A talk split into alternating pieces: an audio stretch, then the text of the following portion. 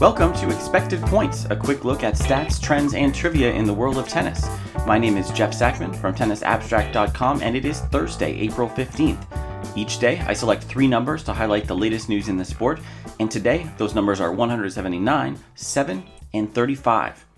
The first number is 179, the total number of points played by Casper Ruud through his first two rounds in Monte Carlo.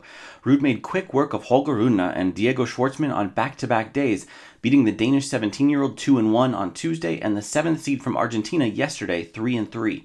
The win over Schwartzman is particularly noteworthy. Not only is it the first big win of an injury-hampered season, it's Ruud's first victory in 5 meetings. Unlike virtually everyone else the Argentine faces, Ruud never lost his serve, and by the end of the match, Schwartzman couldn't even control play on his own deal, losing 16 of the last 18 points. Despite being the top ranked player from Scandinavia, the Norwegian doesn't get much press, having fallen behind peers such as Stefanos Tsitsipas and younger prospects like Jannik Sinner. But clay is Ruud's métier, and if he stays healthy, his last two matches should serve as warning to the rest of the tour. Our second number is 7, the number of events Shelby Rogers has played this year, all without a first round exit. She's comfortably, comfortably into the quarterfinals of her latest tournament, the Charleston 250, with quick wins over Caty McNally and Claire Liu. Rogers, a 28 year old American ranked 46th on the WTA computer, has flown below the radar so far in, in 2021, but is unlikely to stay out of view much longer. Three of her six losses have come to Ashley Barty, with others to Coco Gauff, Elise Mertens, and Elina Svitolina. Her 14 wins on the season rank her among the leaders on tour, and the high level of the opponents who have beaten her means that she ranks 13 in Tennis Abstract single season ELO metric. McNally and Liu are ranked outside the top 100, but Rogers faces a tougher test in the quarterfinal, drawing last week's finalist Danka Kovinic.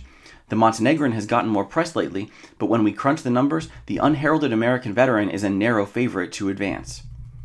Today's third and final number is 35, the number of 6 1 sets that Rafael Nadal has won in his 17 appearances in Monte Carlo. The first 6 1 came in his debut match 18 years ago against Karol Kucera, and the 35th made up half of a routine defeat of qualifier Federico Delbonis yesterday. Counting breadstick sets is just silly trivia next to his 72 match wins and 11 titles, but at this point, what else is there to say? This year's campaign was a bit different than usual as he entered on a losing streak, having fallen in straight sets to Fabio Fognini in the 2019 final. But he was quick to right the ship, needing just 80 minutes to dispatch Delbonis. Rafa isn't the type to get ahead of himself, but fans have surely noted that he could face Fognini in the semis, possibly for the chance at a blockbuster final against Novak Djokovic. The Serbian top seed won their last two meetings in Monte Carlo, though they haven't met here in six years. Before that, Nadal won back to back clashes with his longtime rival, finishing both matches with set scores of, you guessed it, 6 games to 1. That's it for today's episode of Expected Points.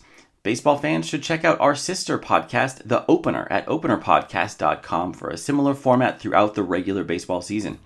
Please let me know what you think about the show on Twitter at Tennis Abstract and help others find the show by leaving a review on iTunes. You can subscribe on iTunes, Spotify, and Stitcher, and you can always find the latest episode at tennisabstract.com. Thanks for listening.